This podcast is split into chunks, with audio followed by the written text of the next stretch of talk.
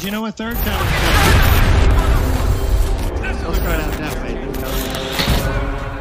Because that's what we're doing. Well, welcome back, beautiful and amazing human beings. My name is Luke Rudkowski here of WeAreChange.org, joined by Clint from the Liberty Lockdown podcast and Stephanie the Button Pusher joining us for this very special conversation on the 22nd anniversary of 9 11 is the one and only Richard Gage of Architects and Engineers, a professional organization that has been doing absolutely critical, important work when it comes to breaking down some very important questions that a lot of people in America have that, of course, spurred on and were originally started by the victims' family members, survivors, rescue workers, first responders. There was a lot of individuals affected by 9 11 that started to ask some questions. Richard Gage started to put some of those questions into theories, hypotheses, and he used the scientific method in order to help people make sense of what's happening with this very historic event that, as you know from our uh, last video on youtube.com forward slash we are change, changed everything in the American landscape. To me, 22 years later, 9 11 is still worth questioning because it is still the linchpin that has changed everything in this country. Richard, why 22 years for, for, uh, are you still doing what you're doing right now? And the, and the people who don't know you, what are you doing? Luke, we've got to get to the bottom of this uh, disaster. Um, we, we have proof that the World Trade Center skyscrapers, all three of them, collapsed on 9 11. Uh, and I'm going to share that with you over the course of this time together. But the reason I'm all, all up in arms about this is because the 9 11 victims have not received justice. There's no truth in the media, in our government, uh, uh in, in the building reports about what really happened on that day. We're talking about 2,700 people murdered in cold blood, occupied buildings, explosives in them. We've got to have a real investigation. The whole world and uh, most, like 80% of Americans, maybe 90%, were completely bamboozled uh, by the run up to war uh, with the media and the manipulation, creating a climate of fear in which uh, the solution presented to the problem of 19 fundamentalist hijackers uh, ha- is all of a sudden to go to war uh, and and kill two million people in Iraq and Afghanistan. 6,000 U.S. soldiers, 30,000 of them taking their lives. The institution of the Patriot Act, the Military Commissions Act, the National Defense Authorization Act of 2012, in, in which any of us can be arrested without a right to a lawyer, a trial, a jury. We can be tortured. We can even be assassinated. And so we've got to wake up the American people because everything changed after 9 11. We have a $6.5 trillion global war on terror, in which our grandchildren will be paying for. The 9 11 wars were started as a result of an attack on the Pentagon. But the motivation for the war was really right here at the World Trade Center where I am. And Gail's going to show you guys the Freedom Tower which is go ahead, uh, and we have the Freedom Tower standing right there where it was. We had the two twin towers. That's what we're talking about today. To its right is the new Building 7. And Building 7 uh, was a 47 story skyscraper that collapsed on the afternoon of 9 11. We're going to talk about that today. Go ahead, Luke. Hi, Clint. Go ahead. Hey, Richard, this is Clint Russell of Liberty Lockdown. I, I, hate to skip to the end of the book here, but I'm curious after you know you've done you've been studying this for approximately 20 years. Uh, do you have a conclusion as to who it was involved? If it was in fact a controlled demolition, do you do you have a thesis? Um, well, there's been books written about this. Try Kevin Ryan's Another 19 Suspects. Uh, quite an amazing piece of research pointing not to 19 fundamentalist hijackers, uh, but to those who are on the inside, uh, particularly the Project for a New American Century, which uh, established goals, uh, lofty goals, and very dangerous goals for America regional hegemony in the Middle East, a vast increase in the military budget, space dominance.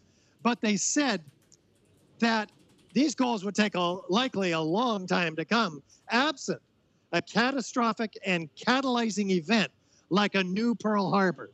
And Bush writes in his diary that uh, the next day or that night, today we had our new Pearl Harbor. So indeed, um, we've got a lot of people to look at that we're going to be giving as persons of interest to a special grand jury investigation, which we are making, uh, bringing alive the 60 exhibits, which have been uh, put down as evidence for the destruction of these three towers. And they will be presented to a special grand jury via a federal judge, which is what we're about uh, in the in the coming year, uh, preparing this through the film 9/11 Crime Scene to Courtroom. The latest film, we're right in the middle of it. Uh, it's going to be uh, Mick Harrison and myself. He's the litigation director of the Lawyers Committee for 9 11 Inquiry. And we are going to town on this film, the most comprehensive body of evidence ever compiled about the World Trade Center. So we've got all the evidence right here uh, outlined in the brochure that we're giving people down here at World Trade Center uh, at the corner of Vesey and Church. For those of you who are in New York, where Luke started, come here, corner of Vesey Street and Church Street. Help us wake up the people. The tourists walk by, we hand them the brochure, and uh, they come in waves. right now, they're not uh, coming by, but uh, we'll show you what the typical reaction is from the people on the street. Uh, unfortunately, most of them prefer not to be bothered with it. And that's why we're in the situation we're in. That's why we have additional false flag operations like we've been dealing with for the last three years with this false disease and the false solution, which is neither safe nor effective, but very, very, very dangerous. Yep, it's like we moved from uh, one psyop to another one. But Richard, it's also important to note here: it's not just you questioning these events. You had an organization that had over a thousand plus professional architects and engineers, people in the field of building buildings, dem- uh, demolishing buildings, taking them up, putting them down, you name it. There, it, and, and it wasn't just the experts; it was government whistleblowers, people within the U.S. government, individuals like Michael Springman. If people know who that is, you're paying attention. That is the man that literally whistleblowed how the CIA essentially gave special visas to the Al Qaeda CIA guys that he denied. But the CIA came in and said it gave them those visas. And it's not just whistleblowers, it's not just architects and, and, engineers, it's not just family members, it's not just rescue workers, it's not just people who survived those particular events, but a lot of Americans, according to some of the, the recent polls, have some very serious questions and doubts about the official story of what we were told actually happened on that particular day. Richard, who do you think is, are some of the other more credible individuals that people should check out, should do more research on, and how many in total? Total professional architects and engineers do you have within your own or own organization that have signed on to what you're doing? Yes, the organization that uh, I founded 18 years ago is Architects and Engineers for 9 11 Truth. It now has 3,600 architects and engineers demanding a new investigation into the destruction of these collapses. Two years ago, my courageous wife, Gail, and I uh, went on our own to form the new organization, richardgage911.org. Since then, as I mentioned earlier, we've been busier than ever with 12 speaking engagements, uh, major speaking engagements at the Advanced Medicine Conference, at the Red Pill Expo, and we have been uh, asked to talk about these parallels between 9 11 and COVID, these two false flag operations. Uh, and the parallels are incredible uh, developed by, again, Kevin Ryan, uh, who uh, of digwithin.net. And he has exposed incredible parallels, uh, such as foreknowledge. If, a, if an event or a false flag operation is planned in advance, uh, there people, be people who know about it. And that's true uh, with 9 11, of course. In fact, we have 43 separate drills that are in fact, uh, were, were, planned in the uh, the years, the months, and the weeks up to 9/11. Twelve of them on the day of 9/11, taking our our fighter jets uh, north to Alaska and Canada, away from the vulnerable corridor, uh, or leaving it vulnerable. So uh, to nine, on 9/11, the morning of 9/11, false radar blips on the screens of the radar techs. They didn't know what was real world, what was not. So this is one of the parallels on the on the 9/11 side. On the COVID side, of course, we have foreknowledge in the way of Event 201, for instance, which simulated a coronavirus outbreak that happened three months later. They had dozens of experts from all around the world, sponsored by the World Health Organization, Bill and Melinda Gates at Johns Hopkins University. They, they, they planned the whole thing out, and sure enough, it happens pretty much just the way that they planned it. So that's examples of foreknowledge. We have insider trading uh, in each case. We've heard about the the bets that were made, put options on the uh, the fate of the airliners, which would go down uh, the next day, and they'd lose millions and millions if they didn't, but they won millions. And so, where did that lead? Not to Osama bin Laden. So, the 9 11 Commission says, oh, we don't have to follow up there uh, because it's not insider trading, because it's Osama bin Laden. Well, where did it go? It went to Allen Dulles and others who became part of the CIA and were part of the CIA on the Deutsche Bank building and Swiss Re, who actually uh, in, in reinsured the, the World Trade Center towers, quite a scam to be looked at. So foreknowledge is, is key. In addition to foreknowledge, we have a complete abuse of science. We have no real investigation. In fact, with COVID, the investigation into the origins of the virus was dropped after its leader, uh, Jeffrey Sachs, uh, came to the conclusion that it wasn't uh, from bats uh, in a cave.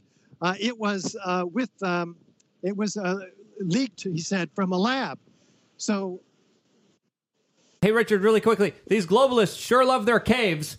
We got the boogeyman in the cave, Osama bin Laden here. Oh, no, we got the man who ate the bats in the caves bull crap. Like stop stop. It's it's there's so many parallels here. It's absolutely just crazy to see the levels of, of psychological warfare abuse and trauma that they keep repeating eh, on and on well, again to try to convince you to give up your money to give up your rights to give up your own individual sovereignty to the altar of the frickin' state. So uh, I just had to make that distinction because, uh, again, it's not just the caves that are very similar with the 9 11 PSYOP and to the COVID PSYOP.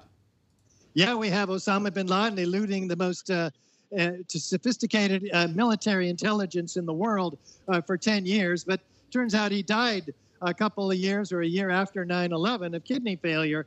And that's been proven uh, in the book by David Ray Griffin. Is Osama bin Laden alive or dead?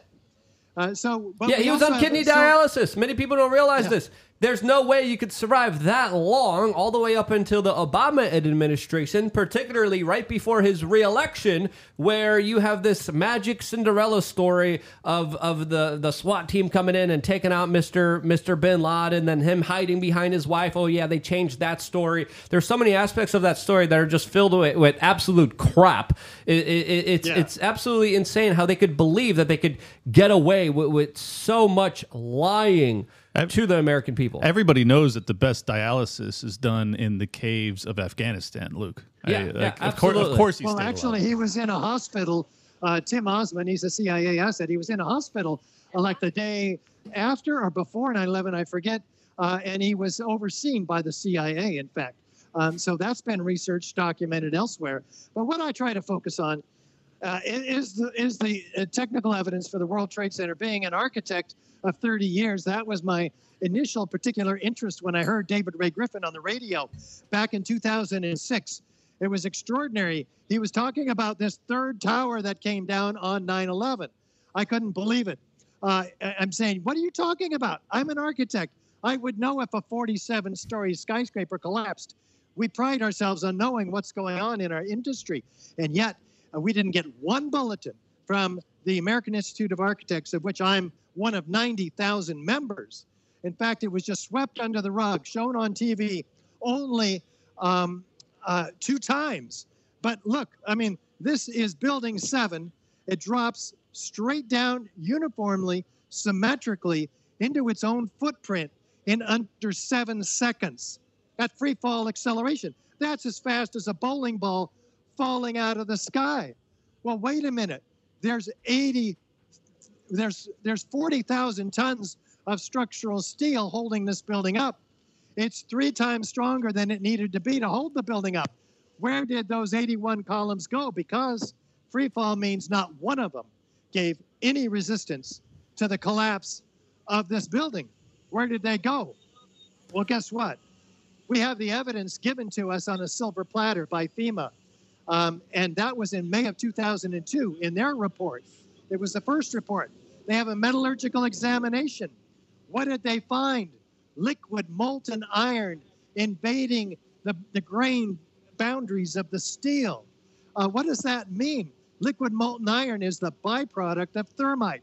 Thermite is an incendiary used by the military to cut through steel like a hot knife through butter. And we have the evidence by FEMA of that right here hot temperature corrosion attack on the steel. May of 2002, handed to us. And, and yet NIST threw out this information. Why? Because the author of the report also said that the ends of the beams were partly evaporated in, extra- in extraordinarily high temperatures. We're talking 2,800 degrees Fahrenheit to melt steel. But the, the uh, building, which was not hit by a plane, by the way, this third tower, so there's no jet fuel, and jet fuel burns at only about 600 degrees Fahrenheit, according to ME Petroleum, its uh, manufacturer. So we're, we're talking only a quarter of the temperatures with these office fires that can can't melt steel. That's what it takes, 2,800 degrees. So we have evidence of molten iron melted, dripping out of the material in the hands, the claws of the crab claw excavator. Hey, uh, Richard, in, is yeah. is the, the Richard is the thesis that that the plane that the plane that that went down? I think it was in Virginia, like the farmland area. Uh, was that headed for Tower Seven? Like what? I don't I don't understand what the like if the if the plan went according to plan how was Tower Seven to have come down? If if your assertion is that they were using thermite and that it was a controlled demolition, that implies that they expected to have some sort of cover story and they didn't really have one. That's fair. That's a fair speculation, and and I think most people in the 9/11 truth movement do speculate that that building was heading for Building Seven, although nobody knew, you know, other than New Yorkers who lived downtown. Uh, about uh, World Trade Center 7. So it wasn't a cultural icon like the Twin Towers that they took out in order to shock all of us and kill a maximum number of people. Yeah, but they sure uh, had a lot of very important documents in uh, Building 7, especially oh, when it came to, of course, that. the intelligence agencies, especially when it came to Enron, especially when it came to, you know, the, the mayor's emergency office that he fled.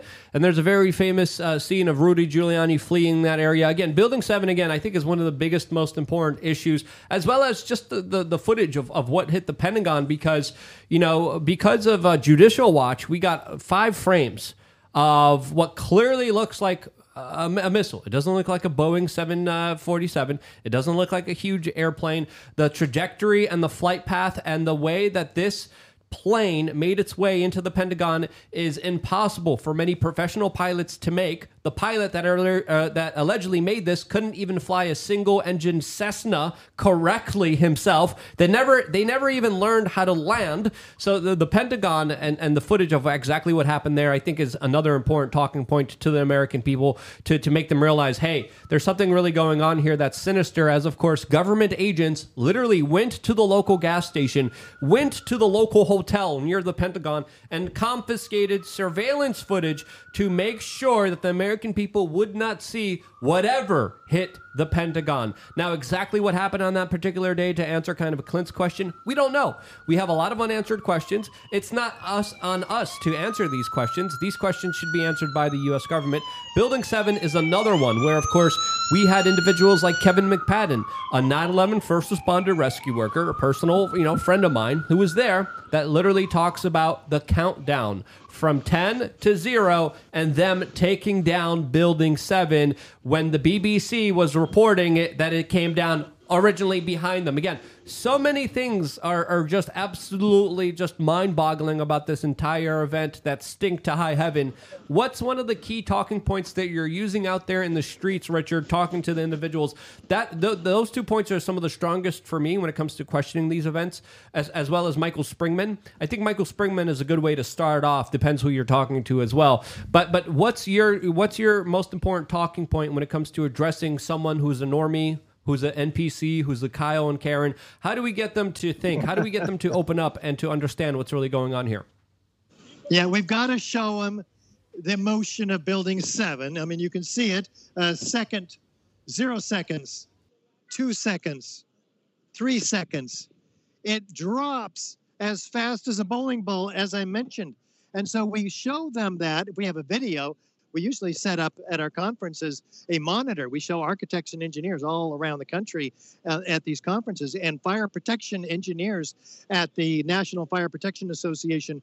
And we say, hey, did you know a third tower came down? We get into the conversation, then we say, well, yeah, witnesses heard explosions before it came down. And like you said, Kevin McPadden was one of those. He was about held about six blocks away from Building 7 because they were telling everybody that it was going to come down. Well, wait a minute. It had a few small scattered fires in it. Building 7, uh, no, no steel frame, fire protected building has ever collapsed due to fire in history, ever. Yep. And there's been completely engulfed skyscrapers before and after 9 11. And there's also the story of Barry Jennings. Do you, do you remember yeah. the story of Barry Jennings? The, the oh, yeah. man who is the deputy director of emergency services for New York City Housing and Authority, who was there, came out uh, and, and talked about yeah there was there was explosions and bombs going off inside of World Trade Center seven. Uh, and what he described, the scene he described, is something totally different from what the official story wants you to believe. Oh yeah, and and he uh, paid dearly for it um, he held to his story of explosions. He, in fact, in front of him, uh, as he was descending from the 23rd floor, where he and the attorney from Michael Hess was called to a meeting, they got up there, but the whole building was actually evacuated after the two planes hit the towers, but before they came down. And he's he's experiencing these explosions, and he's looking out the window, and he sees the towers still standing. So that wasn't the cause of these explosions whatsoever. And he, the, the, the stairway blew up at the sixth floor. He says it blew us back up into the eighth floor. So this is what they do. They blow up the stairways in preparation so a controlled demolition can be smooth without some of the substructure, which stairways are in these buildings, uh, interfering with the smooth uh, acceleration uh, straight down through what should have been the greatest uh, path of resistance. Uh, the the, uh, stru- the the 40,000 tons of structural steel in the building. So yeah, Barry Jennings held to that story. He gave it again and again, but he died the day before the final report came out on Building 7. Uh, presumably, they were expecting a lot of controversy, and they got it because many of us were at the conference publicly when they gave this information. Well, this was the draft conference. Uh, NIST, Shyam Sunder of NIST, the National Institute of Standards and Technology, who was tasked by Congress to explain these collapses to the American people, uh, they uh, said, uh, Shyam Sunder said, no, it didn't come down at free fall early on, um, because that would mean there'd be no structure under the building. Well, yeah, right. He was right. Finally, they had to admit, because they were publicly embarrassed, in this conference that the building did, in fact, come down at free fall. So uh, they don't acknowledge the implications of that, which are obvious, which means that all those columns had to be removed. Well, what can do that? We went to the University of Alaska, uh, and and and uh, we hired the one of the top forensic structural engineers in the country, Professor Leroy Hulsey, uh, to engage in a four-year $300,000 study of this building and its collapse. And he and his team of PhD candidates, uh, they analyzed the building for that length of time and they came up with a startling set of conclusions that the fire was not hot enough to cause thermal expansion and breaking of shear studs, uh, that the, the beams did not uh, expand and push a girder off of its seat. They couldn't have. And that the building did not collapse in a progressive collapse by, as NIST claims, but in a global collapse caused by the simultaneous failure of all of the columns in the building. Now, that received no attention in the media. And it's, it's an absolutely astounding report that everybody has to realize the implications of. It's, it's extraordinary. They're going to be looking at the Twin Towers next, uh, which we can talk about too, the evidence there. Yeah, yeah. I mean, it's just absolutely overwhelming where you have story after story from individuals who survived that particular event. Uh, whether it's William Rodriguez, Barry Jennings, Kevin McPadden, Mike McCormick, uh, Craig Bartmer, uh, Bartman, yep. so many incredible individuals. Sadly, a lot of them have been so negatively affected by the air quality down there, and that tells you the temperament of the U.S. government. The U.S. government will kill the, the first responders. They'll kill the rescue workers. They'll kill the cops, firefighters, for, for, for just because and it's absolutely critically uh, in, insane to understand the, the, the, thought process of this government because what they did before and after 9-11 is absolutely cruel. Now the story of barry jennings that we brought up uh, i remember working on that one with the loose change guys. That brought a very big chilling effect after we found out about his death because this is essentially a whistleblower came out within the government said yes absolutely. There was absolutely horrible unfair play here. There was something else going on on here that we were not told about. There is a bigger lie here. There is a bigger conspiracy unfolding here. He disappeared. His family members wouldn't speak to us. Uh, and then later we found out that he passed away. We still don't know all the exact details of exactly what happened here.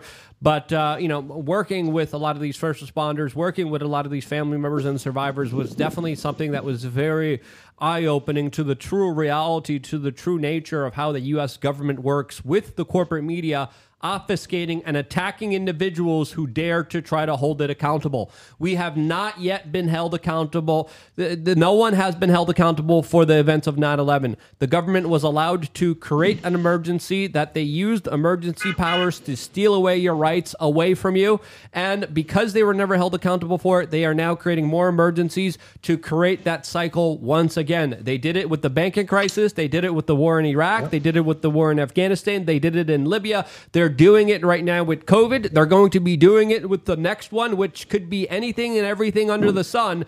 As we know, there's going to be more psyopses, more attacks by horrible elements within the U.S. government that are going to be creating more emergencies that they're going to be using to hurt you and to steal more of your rights away. I think that is absolutely granted. It is absolutely going to be coming here. No one was held accountable for COVID. It's going to happen again. So that, that, where do we go from here, Richard? This is the question that I have for for you. What uh, what exciting developments are you working on? What are you excited about? How do you see the future going from here? As of course we face you know a, a very tough uh, election cycle, but we also face a very tough time trying to hold these guys accountable. That that clearly are creating a lot of the problems that we're dealing with. Yeah, well, I could do my small part, Luke. Um, what, what I think 9/11 awareness is is still the key, even though for many of us uh, the the COVID psyop is uh, powerful uh, and, and, to to wake people up. Many more people are being woken up, which is why I'm bringing those parallels uh, between the two. Uh, I'm bringing 9/11 truth to the COVID truth movement. And uh, many in the COVID truth movement, where I've been speaking and asked to speak, um, again, Red Pill Expo, Advanced Medicine Conference, many uh, other uh, venues and podcasts that focus on COVID are having us come. And the, and the parallels, which I only started to get through, but I'm going to race through them so everybody knows. I think this is a key, an absolute key. They create a climate of fear so that they can manipulate people in each case. Uh, they forecast with predictive programming uh, the, the towers being blown up, Hollywood movies and so forth. They did the same thing with uh, COVID. Uh, witness the 2012 Olympics uh, with hundreds of sick children uh, being terrorized by a warlock figure with a needle like object in his hand. That's the opening ceremony at the 2012 Summer Olympics in, in the UK. Uh, we have the solution that's presented that's far worse than the original problem because that was the engineered solution because that's the, it created the outcomes that they were really trying to uh, manufacture here in all these cases. Um, we have uh, censorship on the part of the media and the government, uh, severe censorship, a shifting narrative that when the public starts to wake up about part of the problem, like, um, for instance, oh, Osama bin Laden, uh, where, where is he? I thought we were frantically looking for him. Bush says, well, I don't care about Osama bin Laden. Uh, we're, we're going after Saddam Hussein, you know, with, with, weapons of mass destruction. And so that fell apart, uh, but there's no fessing up to it. Yeah, it was like so lie anyway, after lie after lie, and they knew if they took down Saddam, they were going to create a big problem for the Middle East. They knew they were going to empower Iran. They knew they were going to create another problem later down the line that they're going to use an, as an excuse to bomb more countries and fill the coffers of the military-industrial complex. And that's what you know, Wesley it's, Clark it's found, Luke. What you remember, General Wesley Clark? He, he was at the Pentagon talking to his friend. He had just talked to Rumsfeld and Wolfowitz and he came and talked to uh, this other high level Pentagon. He says, Sir, come in here. You got to see this. Uh, they're going to take down seven countries. Uh, it's not just Iraq, uh, it's, it's Libya, Sudan, Somalia, uh, ending with Iran. Uh, and and, and he's just flabbergasted. And, and then Wesley Clark says, Is that classified? And he says, You bet it is. But he, he told Wesley Clark, and now we all know so well, keep yeah, keep, it, keep in mind. Well, I just want to add this: we talked to do Wesley Clark. You can actually see the video on our YouTube channel. Look up "We Are Change" Wesley Clark. I asked him about this plan that he whistleblowed on, he talked to Amy Goodman of Democracy Now! and talked about, hey, right after 9 11, there was a big plot to start all these wars, no matter what the justification was. They were going to make them up to start these wars. I asked Wesley Clark, like, hey, can we follow up on this? Like, you were right. You told us exactly what was going to happen. It did happen. And he looked like he saw a freaking ghost. You, I've oh. never saw a oh. man panic except for, of course, Tony Blair and Henry Kissinger when I confronted them. But, but, but I never saw Wesley Clark in such a panic mode. It, it was like he saw a ghost when we asked yep. him that direct question he to follow up on this, and he, he, wouldn't. Clint, you have something else you want to say? No, I was just going to say that this is all documented. You can actually look up these interviews. You can look up when Wesley Clark and Wesley Clark was running for president at the time, so this was not some small disclosure, uh, and he said so without any uncertainty whatsoever. And if you yes. look at that list, it has been, I believe, six of the seven, or at least five of the seven. It's called the Wesley Clark Seven in in conspiracy lore, but uh, you know, Iran has been kind of the last one that they've been trying to angle for forever. Uh, you had the assassination of Soleimani that happened under the Trump administration. I feared that that may have been the entry point. It fortunately was not, but uh, you know, it seems as if they've they've shifted that target towards Russia, which is even more psychotic. Yeah.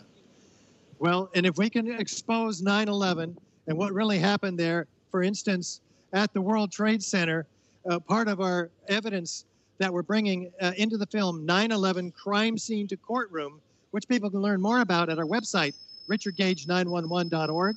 Just click on the uh, Crime Scene to Courtroom. We, we go over all the evidence. I mean, look at it. Just look at that building, especially with the video, but the photo even tells it. Upward, outward, arching streamers, a geometry of fireworks, freely flying solid objects, trailed by thick white smoke clouds? Why are structural steel sections on fire? Office fires don't light up steel on fire. This, and jet fuel doesn't either, by the way. This is the ends of the beams dripping with molten metal, as you see right here. It's absolutely clear what's going on. They're ejected laterally at 80 miles an hour, clocked by physicists landing 600 feet in every direction. And it's incredible that we have also the uh, near free fall collapse of this building. It's not collapse, it's exploding. You can see the explosions traveling down the sides of, of the building, just like uh, the firefighters described 156 of them on record, orally. Within a month after 9 11, they're all recorded 156 of them, now 186, because Graeme MacQueen, who did the research, read 12,000 pages of testimony, cited all of these quotes uh, many of them before the tower collapsed. Uh, there's, they, they, said, for instance, uh, there was a momentary delay before you could see the beginning of the collapse. It's extraordinary the language which these expert witnesses use to describe what they're seeing, what they're hearing. Many of them are being blown around the building by explosions. And yet, not one of these witnesses appear in the final NIST report or any of the NIST reports. They've been systematically scrubbed. The narrative changed that day from a explosion-based event. 36 out of the 40 reporters are reporting it as an explosion event. 22 of those are direct eyewitnesses of explosions themselves. And yet none of that appears the next day when the mainstream media took over the story and described it as a collapse event due to hot fires weakening the steel. Well, that's completely ludicrous because, as they say, the top portion of the building drove the rest of the building down to the ground and then destroyed itself. But do you see a top portion anywhere in this building that's driving it down? No, none of the photos, none of the videos show a top portion. If it was there, it would have driven down the few remaining columns that stand a thousand feet in the air after all the rest of the building has exploded around them. It's pretty darn important. And we have eh, in lower down, 20 stories down, 40 stories down, even 60 stories down, these isolated explosive ejections called squibs in the controlled demolition industry. And they are uh, clocked again by physicists 150 to 200 feet per second. These are explosive speeds. It's incredible. And we also have the aftermath in the World Trade Center dust of the evidence of both ignited and unignited thermite. Uh, ignited thermite residue in the form of molten iron microspheres, uh, about the diameter of a human hair. And they are all over the place, billions of them, ubiquitous. The EPA says this is a signature element of the World Trade Center dust, and yet we don't know where they came from. This is elemental iron. This hey, is Richard, not steel. Uh, but just really yeah. quick, Richard, how, how much longer do we have with you? Because I know you have a bunch of other interviews. It's 2.51 p.m. now, Eastern Time. How Do we have nine minutes with you or a little you bit bet. longer? You bet. Nine minutes. Okay, great. Clint, you had a question. Yeah, Richard. Uh, just to steelman the opposition here. Obviously, you're associated with some of the most, uh, you know, brilliant minds in the architects, engineers, demolitionists world. H- have you ever had an opportunity to actually debate the facts with any of the architects, architects, engineers, demolitionists on the opposite side that go along with the state's narrative as to what transpired on that day? Well, it's almost impossible to find a technical engineer or architect to debate with us. We have had an extended invitation for 18 years now. Wow. And there have been a couple. Uh, we, we did debate on Free Speech Radio Pacifica FM. Uh, uh, Richard, um, an excellent physicist, um, and and Dave and Dave. Um, uh, I'm glad I forgot their names because they're just ludicrous. But he was, they were trying to tell me, oh yeah, uh, it's like a straw uh, the, the, the building, once it starts, like you break a straw, once you bend it, um, you have to, um, it, it, would just, it would just, uh, there's no resistance left. and that's absolutely false. And he should have known better. He's a structural engineer because uh, steel columns, when they bend, always have a minimum of 25% of their strength left. And that's a whole lot of strength that would have slowed down the collapse of the building were it to be initiated naturally. But no, uh, the building accelerated, getting faster and faster, both towers, about 60% of free fall acceleration, 66% in fact. And, and so th- that incredible perimeter structural steel system composed of 14 inch square steel tube columns did not give hardly any resistance in the Twin Towers. It's like they weren't even there almost. Uh, the, the building fell, both of them, in 12 seconds, completely shattering the structural steel frame, broken up to its original components, and then loaded on trucks. Uh, but the evidence in the ends of the beams is startling too, because we, we have the evidence of thermite incendiaries. thermite incendiaries in the form of of nano particles, uh, nanothermite, uh, Ju- small just to make- chips. Just to make it explicit, Richard, it, I, I think I already have the answer based off of your your testimony today. But is there any doubt in your mind that 9/11 and the three towers, all three of them, were controlled demolitions? How can there be when you have the forensic evidence of nanothermite in all the World Trade Center dust samples, seven independently collected, show the evidence of a high tech form of thermite that's not made in a cave in Afghanistan? It's made in only the most advanced, sophisticated laboratories. So that's all documented in a 25 page peer reviewed paper in the Bentham Open Chemical Physics Journal. It's called Active Thermitic Materials in the World Trade Center Dust. Guys, we have enough evidence here to put a whole lot of people away for a long time for the crimes of mass murder and treason, for which there is no um, uh, statute of limitations. Steph, do you have any questions? Yes, Richard. Wait, hold on. Can you hear me? Go ahead. Hi, Yeah, Richard. Steph. Hi. Hi. I, I was really curious to hear. Um, I mean, I think it's really fascinating your background and where you come from, and now that you're making this video, is it already out for everyone and all of our listeners to to go watch it? It will be soon, um, and you can see uh, pieces of it at richardgage911.org. We have six experts, including Patrick Dillon, who was w- let down into the pile uh, to try to find alive people, and he saw molten iron.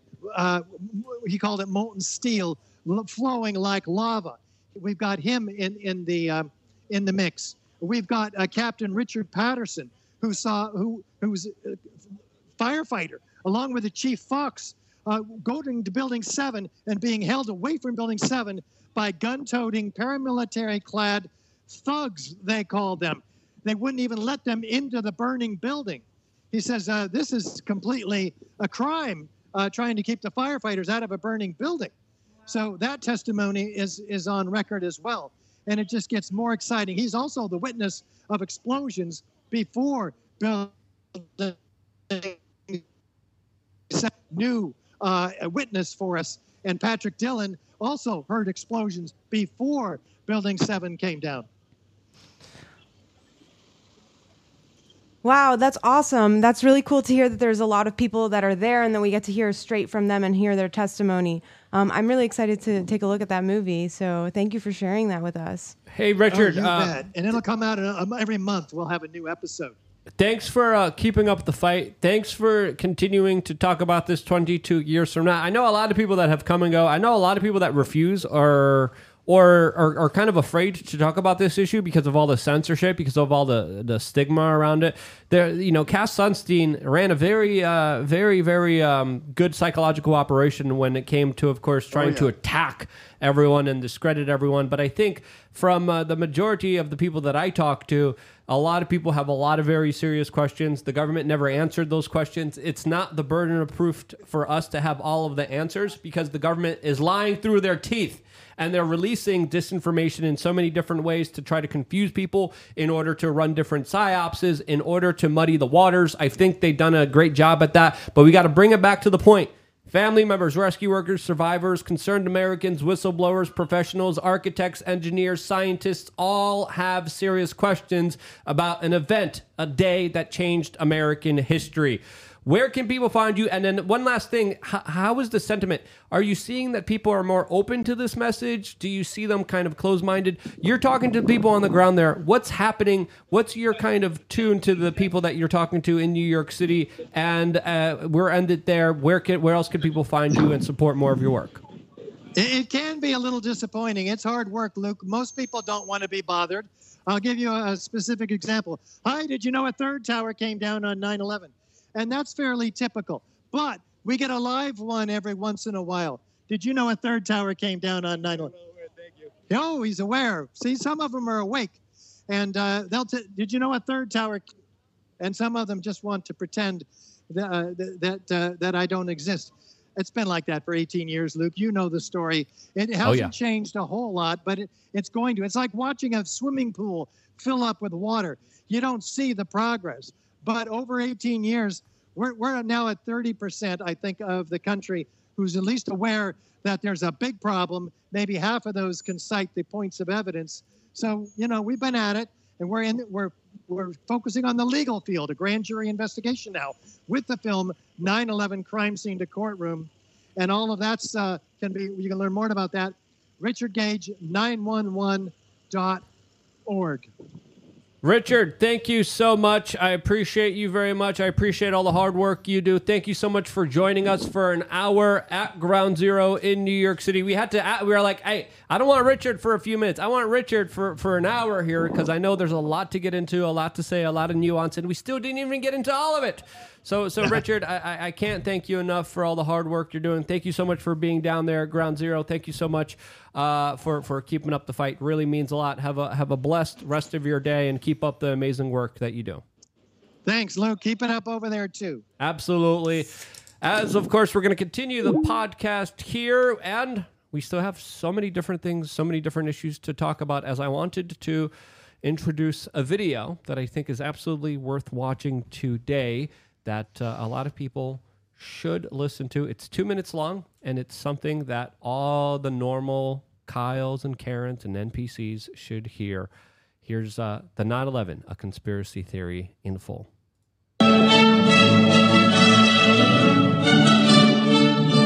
On the morning of September 11, 2001, 19 men armed with box cutters directed by a man on dialysis in a cave fortress halfway around the world using a satellite phone and a laptop directed the most sophisticated penetration of the most heavily defended airspace in the world. Overpowering the passengers and the military combat trained pilots on four commercial aircraft before flying those planes wildly off course for over an hour without being molested by a single fighter interceptor.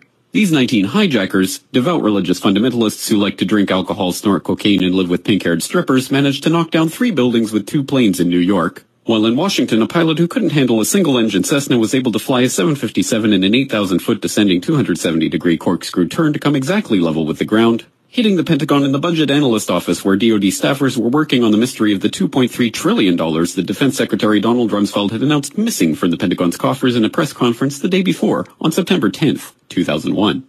Luckily, the news anchors knew who did it within minutes. Osama bin Laden. The pundits knew within hours. Osama bin Laden. The administration knew within the day. Terrorists who committed these acts and those who harbor them and the evidence literally fell into the FBI's lap. That a hijacker's passport was found blocks from the World Trade Center crash site, if you can believe that. But for some reason, a bunch of crazy conspiracy theorists demanded an investigation into the greatest attack on American soil in history. That investigation was delayed, underfunded, set up to fail, a conflict of interest, and a cover-up from start to finish. It was based on testimony extracted through torture, the records of which were destroyed. It failed to mention the existence of WTC-7, Able Danger, P-TECH, Sibel Edmonds, OBL and the CIA, and the drills of hijacked aircraft being flown into buildings that were being simulated at the precise same time that those events were actually happening.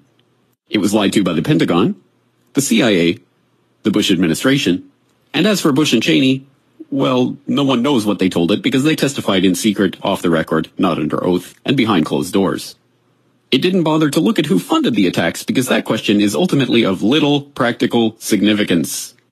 Still, the 9-11 Commission did brilliantly answering all of the questions the public had, except most of the victims' family members' questions, and pinned blame on all the people responsible, although no one so much as lost their job, determining the attacks were failure of imagination.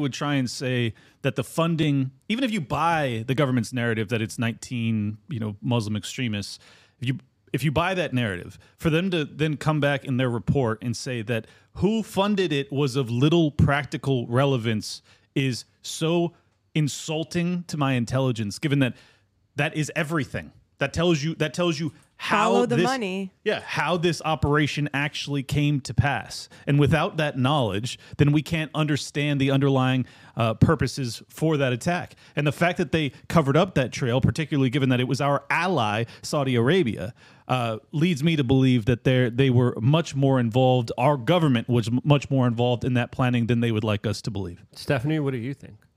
You know, I find it really fascinating the parallels that Richard was talking about in terms of how um, 9 11 went down and comparing that to how COVID went down. I think that this is really interesting to see and look at history and how it can repeat itself and learn from it. And I feel like nowadays we're really, you know, distracted with entertainment and different things. People are not as aware as they can be. And I feel like this is super interesting to really talk about and remember and and look at those uh, look at the history and go into it and really remember how this could affect our futures as well. Yeah, well, there were both uh, emergencies that were orchestrated by the government and the intelligence agencies that, of course, manipulated people emotionally to give up everything to allow the government to trample and destroy whoever, whatever they wanted. Uh, w- when it came to you know the parallels between 9/11 and COVID, there's there's a lot to learn from here. As of course, the boogeyman came from a cave. Uh, Osama bin Laden, a genius in a cave with a laptop that destroyed some of the most sophisticated U.S. American defense systems and airspace protections that, of course, money could buy. And then, of course, we had a bat coming from a cave. We, of course, had nonstop videos of the towers coming down. And also during COVID, we got nonstop videos from the corporate media of Chinese people just falling down in the middle of the street, allegedly dying. The PSYOP, of course, continued on with more emotional manipulation, saying if you just give up your rights, if you just let the government protect you, well, we know what's right for you. We will take care of you guys. Just, you know, just allow us to, to bomb these people. Just allow us to torture these people. Just, just allow us to spy on every single thing you do. Just allow us to see your private nudes that you send to your loved ones that NSA agents were caught fucking jerking off to. Literal fucking news article. Wake the fuck up, America. Fucking cow. And this was back in like 2006, 2007. And I confronted the head of the CIA, the head of the NSA about all these issues, and they lied through their fucking teeth. They lied to Congress. They lied to fucking everybody. And they're going to continue to lie. They're going to continue to make these emergencies. They're going to continue to do these psyopses until we finally call them out for it and until the American people actually realize that they're being bamboozled. They're being lied to. They're being manipulated to the highest extent with some of the smartest, most high paid fucking psychologists out there that are trying to pull every little lever they can to manipulate you to believe and bow at the altar of government. We still have the Daily Wire crowd saying, if only we just had the Republicans in charge. Motherfucker, look what the fuck happened when the Republicans were in charge. Look what the fuck they did. They had Congress, they had the Senate, they had the presidency, they had the media, they had the American people saying, Tell us what to do, Republicans. We will follow lockstep. We will do everything you want us to do. We will go along with whatever you want us to do. Just keep us protected, government. And what does the government do? Fuck everybody.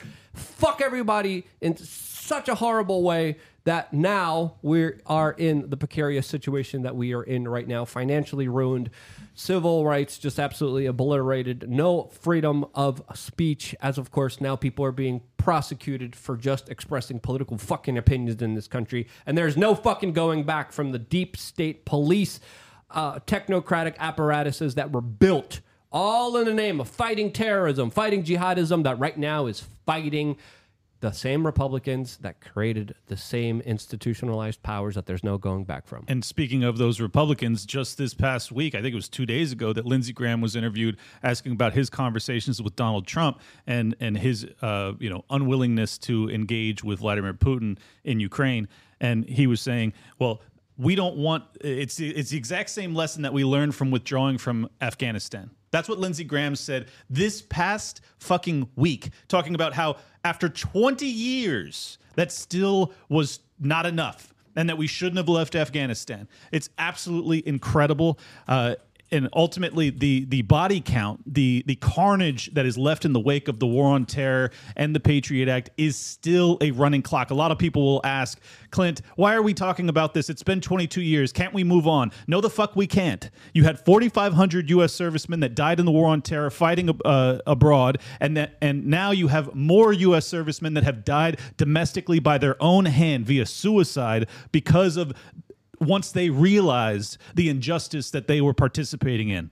And that that I will not move past. Absolutely, and there's and there's a lot of other uh, news articles to talk about here. As of course, uh, Lindsey Graham also probably getting indicted in Georgia, motherfucker. Like well, this is the situation that, that he helped create. Lindsey Graham is uh, again uh, an, an Ellen DeGeneres version of John McCain, a, a neoconservative who has never seen a war that he doesn't fucking love, and the way that he and the Bushes have ruined this country following 9/11 is something that should be remembered here. As of course, if you if you calculate who has done more damage to the American dream, to the American economy, to civil liberties, I would say George W. Bush absolutely takes the fucking cake here. And it's one of the reasons why the left is so popular. The left has so many people in their institutions because there was a major swing back against it because the left promised to be different. The left promised to be anti war. They promised to not spy on people. They promised not to torture people. And then what did we get? Them fucking murdering people. And again, there's so many different things I want to talk about here. Jason Bermas just had a very interesting tweet that I'm going to pull up here on uh, Twitter talking about the, the money connection between these 9/11 hijackers and of course the Central Intelligence Agency as we have of course also from Michael Springman. Michael Springman worked at the Jeddah consulate and he came out and publicly spoke about how hey there's there's known terrorists trying to get into the United States. I'm denying them visas. The CIA intervened and said, "No, no, no, no. You got to let these guys in." And this is from the testimony of Michael Springman. That testimony gets a lot crazier when you look at the other bombshells that are being revealed right now in court. And that is, according to the Gray Zone, how at least two 9 11 hijackers have been recruited into a joint CIA Saudi intelligence operation that was covered up at the highest level, according to the latest court filings. Yes, your Central Intelligence Agency that told you that Russia Gate was true, that told you that there was weapons of mass destruction, that told you that we need to torture people even though it doesn't work. You, uh, uh, admittedly, it doesn't fucking work. Why the fuck are we torturing people when that shit doesn't fucking work? I'm getting beyond the point here, but obviously there was high level government involvement here from a lot of different individuals. And now, according to this newly released court finding, this raises a lot of very serious questions between Saudi intelligence, American intelligence. As we know, Israeli intelligence also played a role in here as well. A lot of different governments played a different role in here. And when we look at the larger con- uh, conglomeration of all these individuals, it just stinks to high heaven. And none of these people were held uh, accountable. Donald Trump actually came close to, to speak about some of these larger truths. Donald Trump actually uh, came out on the record and discussed. Uh, larger truth bombs during his original first presidential run for the United States uh, uh, presidency back in 2000. When, when, when was he running originally? 2016? Yeah.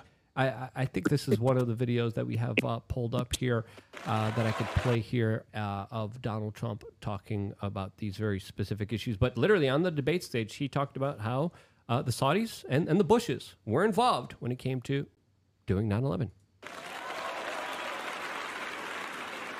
In 2001, weeks after the attacks on New York City and on Washington, and frankly, the attacks on all of us, attacks that perpetrated, and they were perpetrated by the Islamic fundamentalists. Mayor Rudy Giuliani visited Israel to show solidarity with terror victims. I sent my plane because I backed the mission for Israel 100%. I don't think that's the video we were looking for, but that is uh, that, that's not. The, I thought this was the, the, him on on the debate stage talking about the Bush and Saudi involvement, but here is his uh, pledge of uh, love for uh, the Israeli government, which uh, Donald Trump is is really good for. Hold on, let me pull up this tweet here. Um, it's, it's Stephanie and Clint talk. I got to pull up and find this correct video. Yeah, you know uh, Donald Trump he sent his own private plane.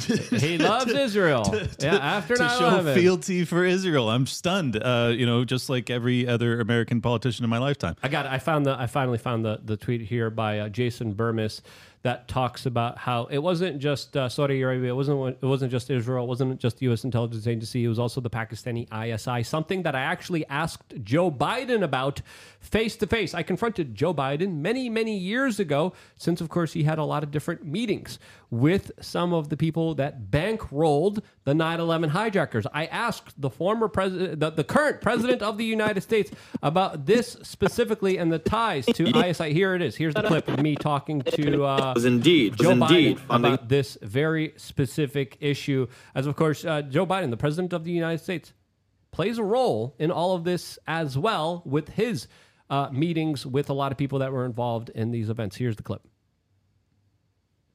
That now is buffering. Well, let me just say real quick. Well, that's buffering. Uh, that Joe Biden has bragged many, many times about being the architect. In fact, the the person responsible for drafting the original version of the Patriot Act. So this is not strictly a Republican. This is a duopoly issue. particular, here we go. Here we particular got the video. is going to have to make a very difficult choice very soon. Words will not be sufficient. Actions will be demanded. When Biden was confronted, he confirmed his meeting with Ahmed, saying Pakistani intelligence was indeed funding the Taliban. Sir, sir, other question. In the days in the days following 9/11, you met with the head of Pakistani ISI, General Muhammad Ahmed. It has since come to light that he ordered Saeed Sheikh to wire 100,000 dollars to Muhammad Muhammad Atta. Why was he allowed to go back to Pakistan, and why wasn't he questioned? And why were you meeting with him? I met with him to deliver a message that if he didn't, if he didn't stop supporting the Taliban, we would take him out. Why did we let him go? We let him fly freely. We never investigated him. We never even looked into him. Look, there's a thing called diplomatic passports. We did not arrest Khrushchev when he came. But he financed the not- hijackers, and you Well, let him go, way, and he's free. these He hijacked the financed. fi- No one knew he financed the He hijacked- it's wired. As they It's- say, it's get a recorded. Yeah. He would We later asked him a state number that of the times. information This was a- indeed classified. time. Classified. How did you know that the ISI was uh, helping the Taliban, sir? How did you know they're helping them out? Is it is classified? So that's Pakistan a was scene set up from, as a uh, silent- Enemies, uh, Jason uh, Bermas's uh, documentary. He also helped make uh, Loose Change, and he just tweeted out this video where uh, Joe Biden told me to get a life. And I specifically asked him about his larger connections with the Pakistani ISI.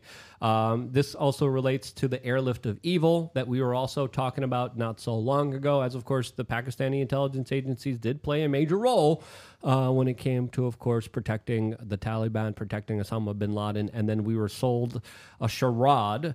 We were we were we were sold a bunch of lies that somehow we were fighting all of these bad guys in Afghanistan. When in reality, we were probably just doing a lot of heroin, opium trading, and uh, human trafficking, which also was very prevalent in Afghanistan to the point where many young boys were abused, many young boys were raped. U.S. military personnel that actually came out and, and was speaking uh, out against the rape of small children that was routinely happening within the new Afghani military that the United States was propping up were the ones that were punished. The child rapists that the United States were propping up within the Afghani military, you know, they were fine. Oh, it's totally nor- uh, normal. It's, it's their culture. U.S. soldiers blowing the whistle, speaking out about it, were punished. This is the type of U.S. government that, that we're dealing with here, where it, it came to Afghanistan finally, finally, after so many years, ending to the point where we just handed over everything back to the Taliban and armed them to the teeth, where they are stronger and better equipped more than ever. Absolutely Here- insane. Here's the two the two possible options for you guys to to decide which one you want to go with. It's either A that the US government is sending aid to Pakistan and simultaneously Pakistan is stabbing us in the back and covering up for the people that are responsible for 9/11 and they're doing this with billions of dollars that are coming in from the American government and the American taxpayer or they're being paid that money to hide these people that are responsible for it because ultimately our government was involved. It's one or the other. So you have the US government that's sending this funding to a country that's covering up for the people that attacked us on 9/11 if you want to believe that, that's still pretty bad. Or the more likely outcome, in my estimation, is that they were doing so at our direction. I'm going to get into some of the super chats, and then we're going to introduce some of the stories that Clint and uh, Stephanie have. Because I've, I've rambled enough on this uh, live broadcast. I'm going to address the super chats, and then Clint and Steph are going to introduce some stories that they want to talk about on today's broadcast. And we got one by um, Coked Toe, who says, quote, love from the dictatorship of Canada. I've been giving We Are Change my Odyssey bucks. Whatever they are, happy to donate a bit of traditional currency too. Thanks for the work you do. Thank you so much. Cut Toe, appreciate it very much for the $5 Rumble rant here. As of course, we're accepting Rumble, Rumble rants and Streamlab donations. We got another one by Bode N. Nielason who says, Nice to have you here on Rumble. Well, it's nice to be able to finally be able to speak a lot of these larger truths here on this particular platform. Share this broadcast. We're not going away anytime soon, as of course, we have a lot to talk about here on the 22nd anniversary of 9 11. We also have a super chat here given to us on streamlabs.com forward slash info WRC from Recon 2020, who says, Check out the 9 11 film from Broken Anthem and Tor um, says good new documentary, and he put a link to it. Rock on Luke. Thank you so much, Recon 2020. Thank you so much for the Rumble rants. If you guys do donate to be a part of the super chats, we of course will be answering all of them uh, as soon as we get them. Now, Clint. Um, you brought in some new stories that you wanted to talk about. Yeah, what's, the, you- what's the number one that you want to talk about? Yeah, the first one, just because it's still correlated with 9 11, I'd like to bring up that Dick Cheney clip, if you don't mind. Dick Cheney, who was responsible for lying us into 9 11 as much as George Bush was, undoubtedly, as his VP at the time. Uh, this is a an egregious overstatement of the threat that Donald Trump represents, given that Dick Cheney is responsible for destroying the 21st century on the global scale. Uh, it's pretty galling that he would talk about Donald Trump in this fashion. We have it uh, ready and lined up right here. Go for it. In our nation's 246 year history, there has never been an individual who is a greater threat to our republic than Donald Trump. He tried to steal the last election using lies and violence to keep himself in power after the voters had rejected him. He is a coward. A real man wouldn't lie to his supporters. He lost his election and he lost big. I know it, he knows it, and deep down, I think most Republicans know it. In our nation's 240 You lying fat piece of shit. Fuck you and your Halliburton contracts, you fucking disgusting, fake hearted mother. I, I, this guy has a fucking, he doesn't even have a heart. He shoots people in the face, uh, not in a fucking good way, and he's a fucking monster of a human being that have that has absolutely destroyed countless of fucking human beings' lives all over the fucking world.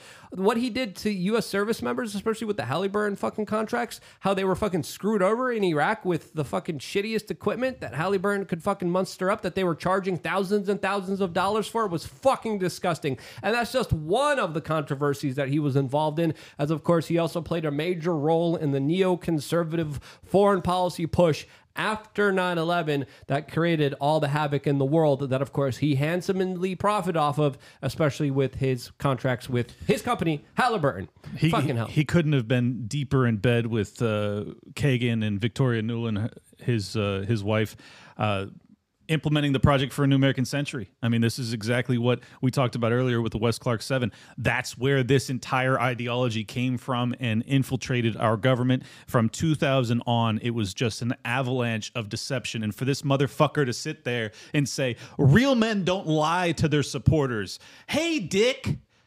I have a brain and a memory, unfortunately for you, and you have deceived all of your supporters, and you are reviled for it. You son of a bitch! How dare how dare he have the gall to say anything like that? It's amazing. It's You- amazing. You, you look at his eyeballs. I mean, that, that motherfucker is soulless. I mean, he literally doesn't have a fucking heart. No. Um, No, he actually posting- doesn't. Yeah, he actually fucking doesn't. Um, and and just look at the fucking eyes. Look at the CDs. You could see That motherfucker, he did some evil fucking shit in his life, and he has a lot of blood on his hands.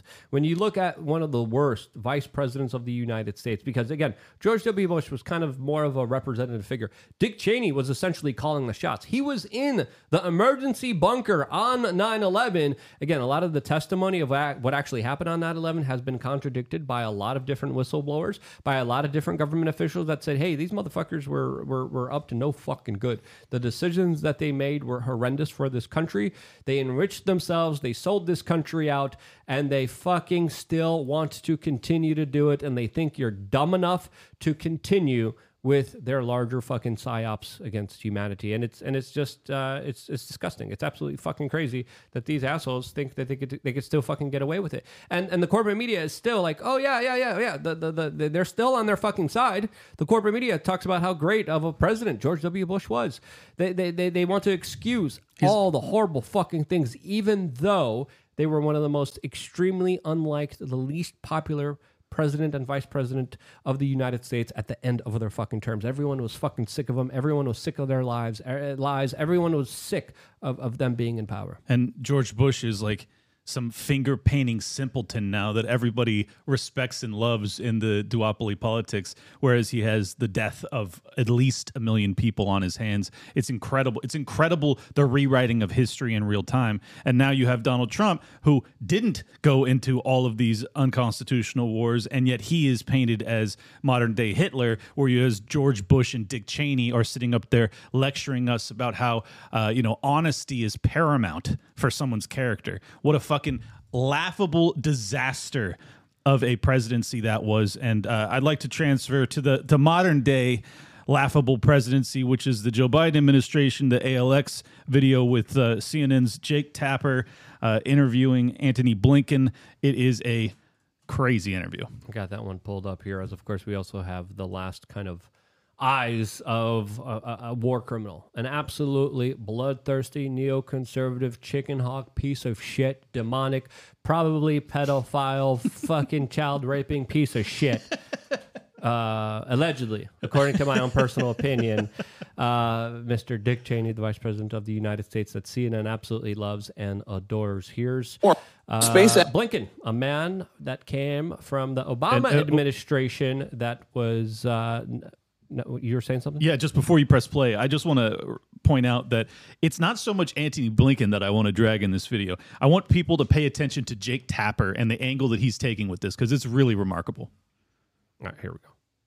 SpaceX CEO Elon Musk uh, has recently confirmed a report that's in Walter Isaacson's new biography of Musk that last year Musk blocked access to his Starlink satellite network in Crimea in order to disrupt a major Ukrainian attack on the Russian Navy there. In other words, Musk effectively sabotaged uh, a military operation by Ukraine, a U.S. ally, against Russia, an aggressor country that invaded a U.S.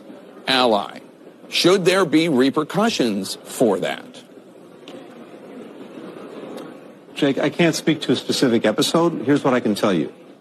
Starlink has been a vital tool for the Ukrainians to be able to communicate with each other, and particularly uh, for the military uh, to communicate in their effort to defend all of Ukraine's territory.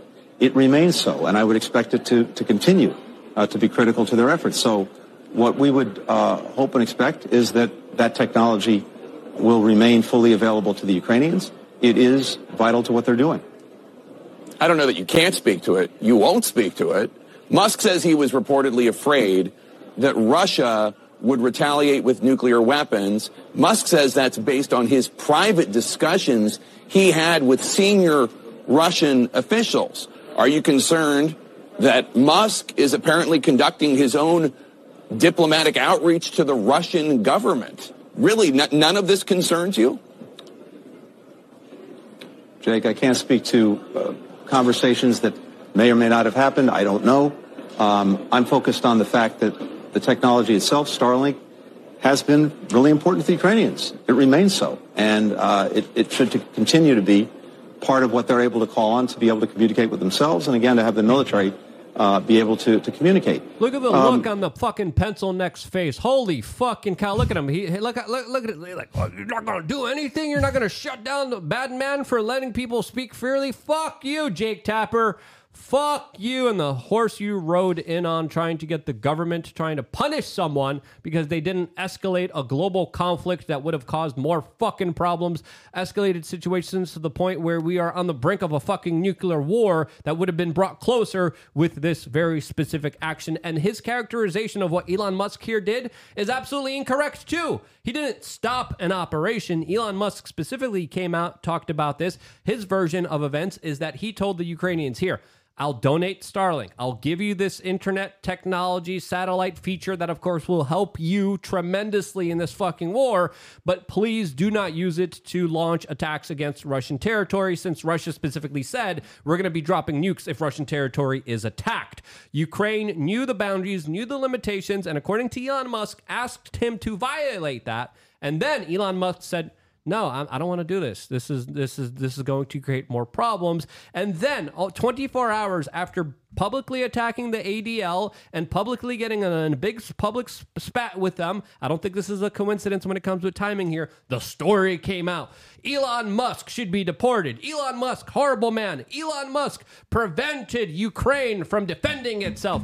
Motherfucker, you're lying. How the fuck did this story come out in the first place? Okay, who's leaking the communications between uh, Ukraine, the U.S. government, and Elon Musk? That is extremely suspicious here. With the timing, with the latest attacks of the ADL, with the corporate media going after Elon Musk here. But more importantly, when you look at this this larger picture here, you have two different versions of events. I'm more inclined to believe Elon Musk here, since of course there have been a lot of lies by the corporate media. There's been a lot of lies by CNN. There's been a lot of lies by some government uh, officials from Ukraine that have been trying to get us into a war with Russia many times over. There was a Ukrainian missile defense system landed in Poland, killed Polish citizens. Ukraine automatically was like, "It was Russia. It was Russia. We got to bomb Russia. We got to declare NATO Article 5. We got to bomb them. Bomb bomb bomb bomb bomb bomb bomb bomb." And all the news articles and all the breaking stories were coming in everywhere and then luckily Poland and, and sane minded individuals said, hold on, maybe this wasn't Russia. There were still some neocons that were like, it's Russia, we got a bomb now. Luckily, cooler heads prevailed, and then, then, then that didn't happen. Similar situation is now unfolding in Romania as well. Again, it could all all it takes is is an accident. All it takes is is some soldier.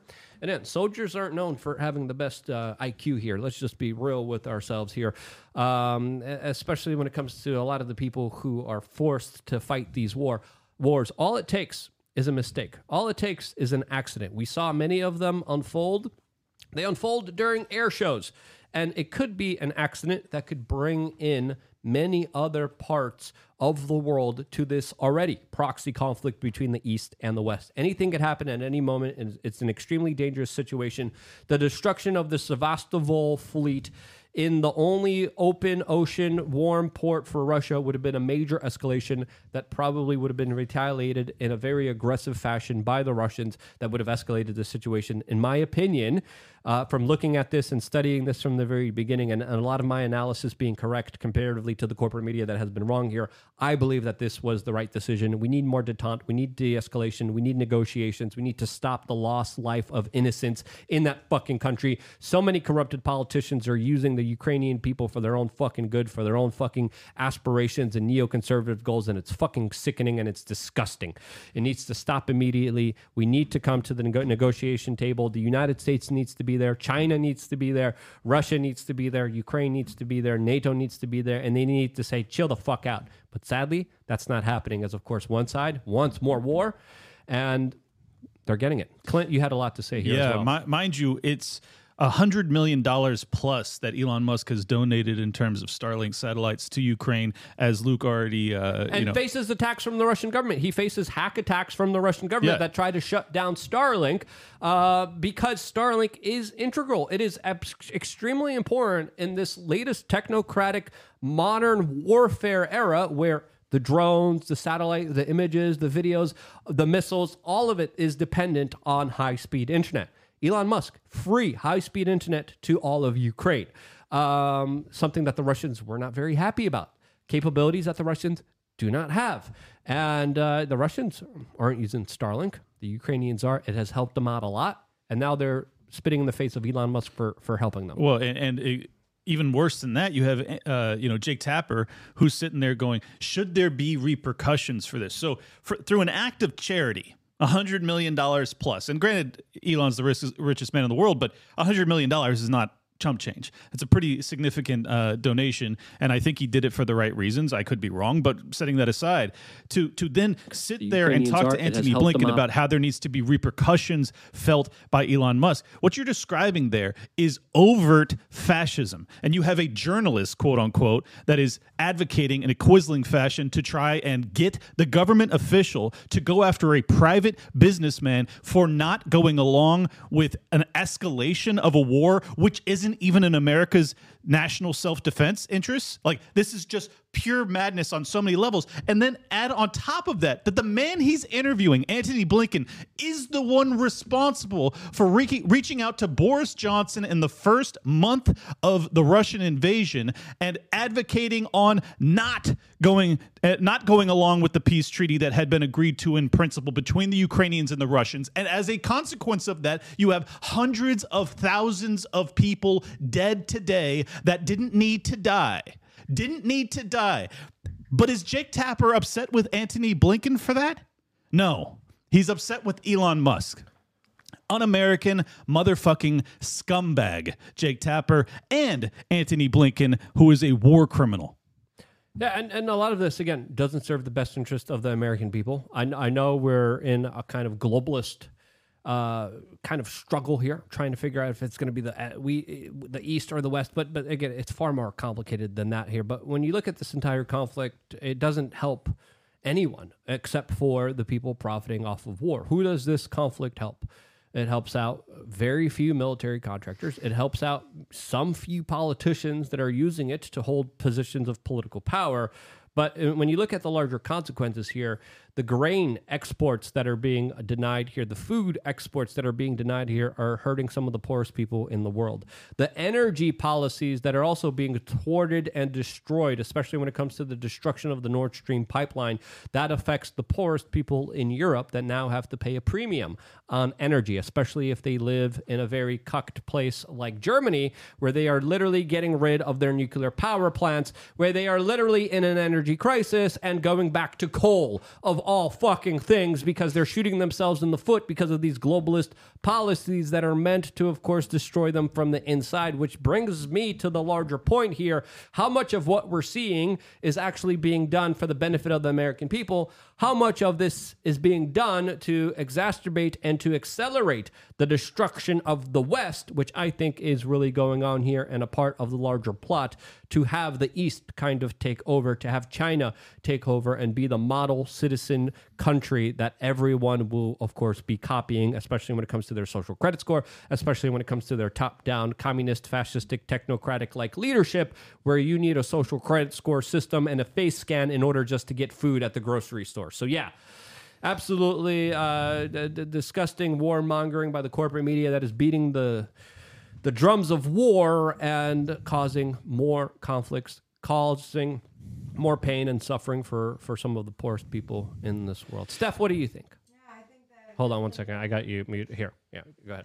I feel like I definitely don't want to see China come to America. So it's like, with, we just went somewhere yesterday and had to do that hands. There, we saw that hand scanning thing. It's just like getting inching closer and closer. I'm like watching this in like in a random apartment. I'm like, wow, this is insane. Yeah, well, just just to clarify, there was like a, a, a palm scam uh, in in one of my friends' uh, apartment building where Mhm. if you wanted to get to a particular uh, um, a, a place in the elevator and uh, on a particular floor that you live in, the only way to get on that floor is to have your palm be scanned and read.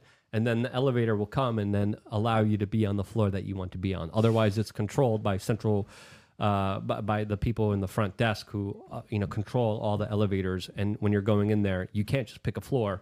It's all done through like palm scans. Yeah, my, my building uses my my building uses facial recognition to get you in and out, and I do not like it at all. They implemented it after I moved in, or I probably would have gone to a different building. I it, this whole you know technocratic kind of dystopian uh, approach, and yes, there's some aspects of convenience, but that's the you know the the road to hell is paved with good intentions type of thing.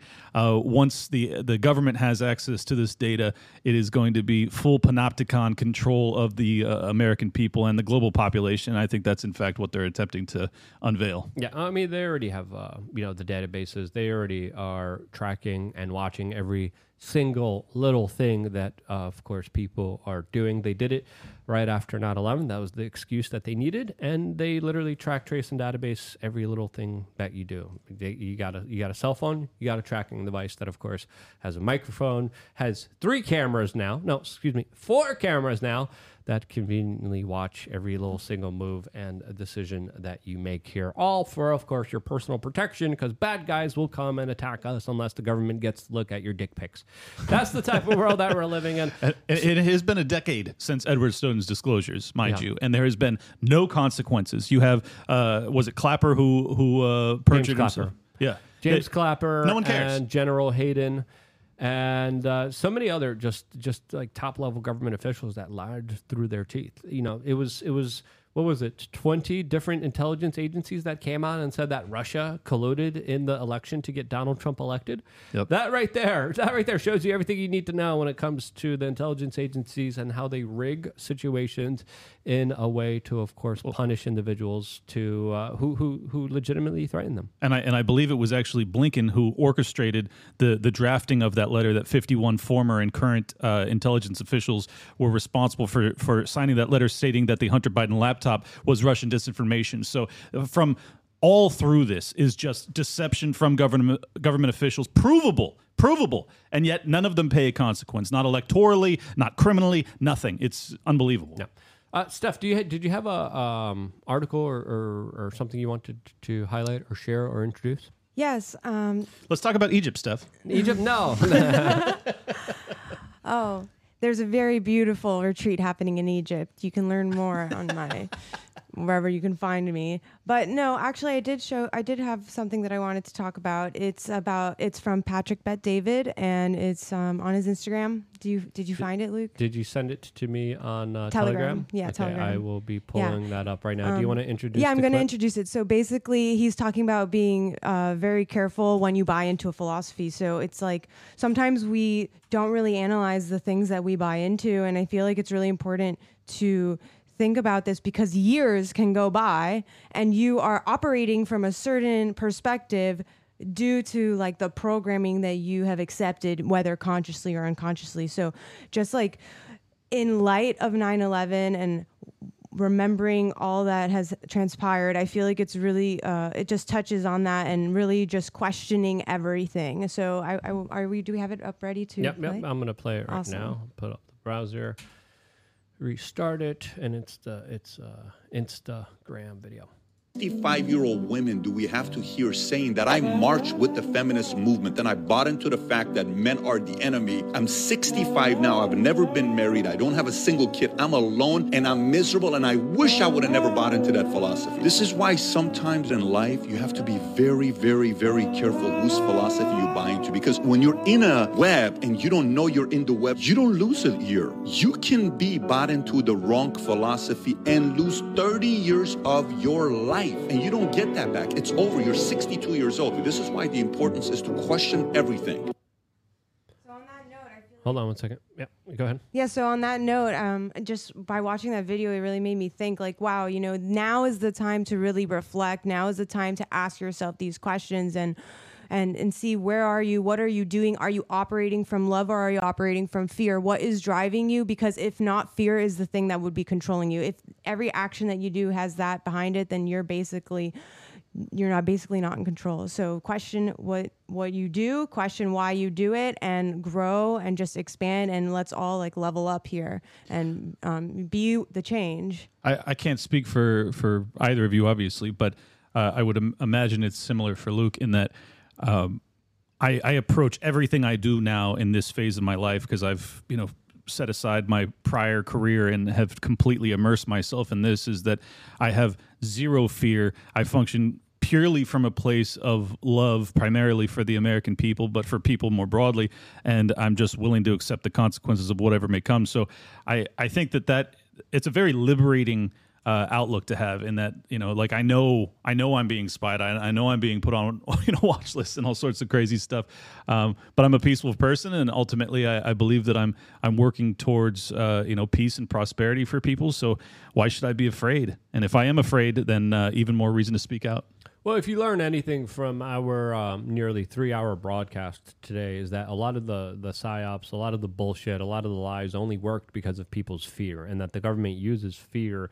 Uh, installing it into you in, in a way to try to make you more emotional rather than rational. Because when you're filled with fear, you think there's going to be a boogeyman, you think there's going to be an anthrax letter, you think there's going to be a bombing, you think your plane's going to fall down and be destroyed because there's a Muslim on board, you think that there's going to be someone who's going to cough on you and kill you and kill grandma.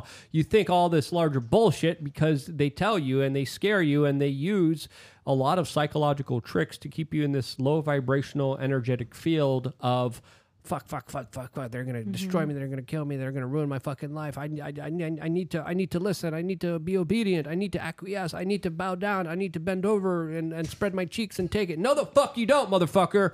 You don't got to take any of that bullshit That's okay? right. it starts with you saying enough is enough. I'm not going to fall for your tricks. I'm going to believe in myself. I'm going to take care of myself, and I'm to be I'm going to be the best, strongest version of myself, which I think is more critically important than ever. And when you have such emotional manipulation, when you have people saying, you know, people are going to die. You're going to kill grandma. People are going to get bombed to smithereens. People are going to die a very painful death. You just got to respond to it. Shut the fuck up. If anyone's going to be hurting anyone, it's the people trying to make me believe that that this is going to happen unless I give them everything that they fucking want. Stop fucking uh, terrorizing me. They're the fucking terrorists. If you really kind of look at, at the larger picture, moving back Absolutely. from everything, they're the ones terrorizing people and using fear as their main weapon to control the populations. And uh, once you let go of that fear, once you let go of that kind of insecurity, once you let go of this kind of larger unknown that they keep playing upon, uh, they have no fucking power and authority over your life. I want to talk about one more news article uh, before we go here because it's already 3:44. We started to go live at what was it two?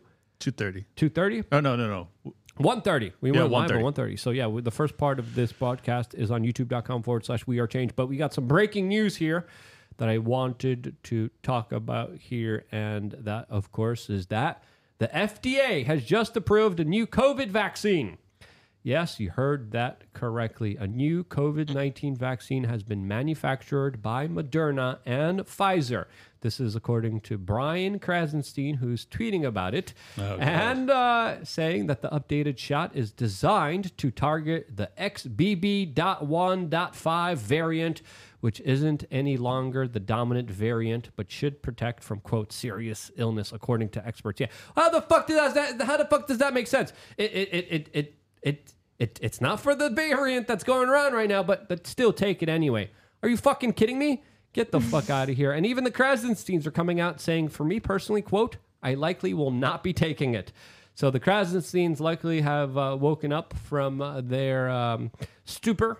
I, I think they already have uh, personally ejected themselves a number of times, but this is uh, enough enough for them even, which is a very telling sign here because uh, as as Mr. Uh, Brian Krassenstein says, quote, the la- latest variant of COVID do not appear to be dangerous for healthy adults. With that said, I recommend listening to your doctor and dependent on your age, at least consider getting it if you are elderly or you have done pre-existing or, or if you have pre-existing conditions. Brian, what the fuck you speaking about here? Fuck you, Brian. Dude. Sorry. I, I, I, and again, why are you telling people to take a rushed experimental gene therapy that's not for the variant that's going around right now? As the variant that's going around right now is again not as lethal, not as transmissive as the doctors are trying and the medical professionals and Dr. Fauci are trying to make it out to be.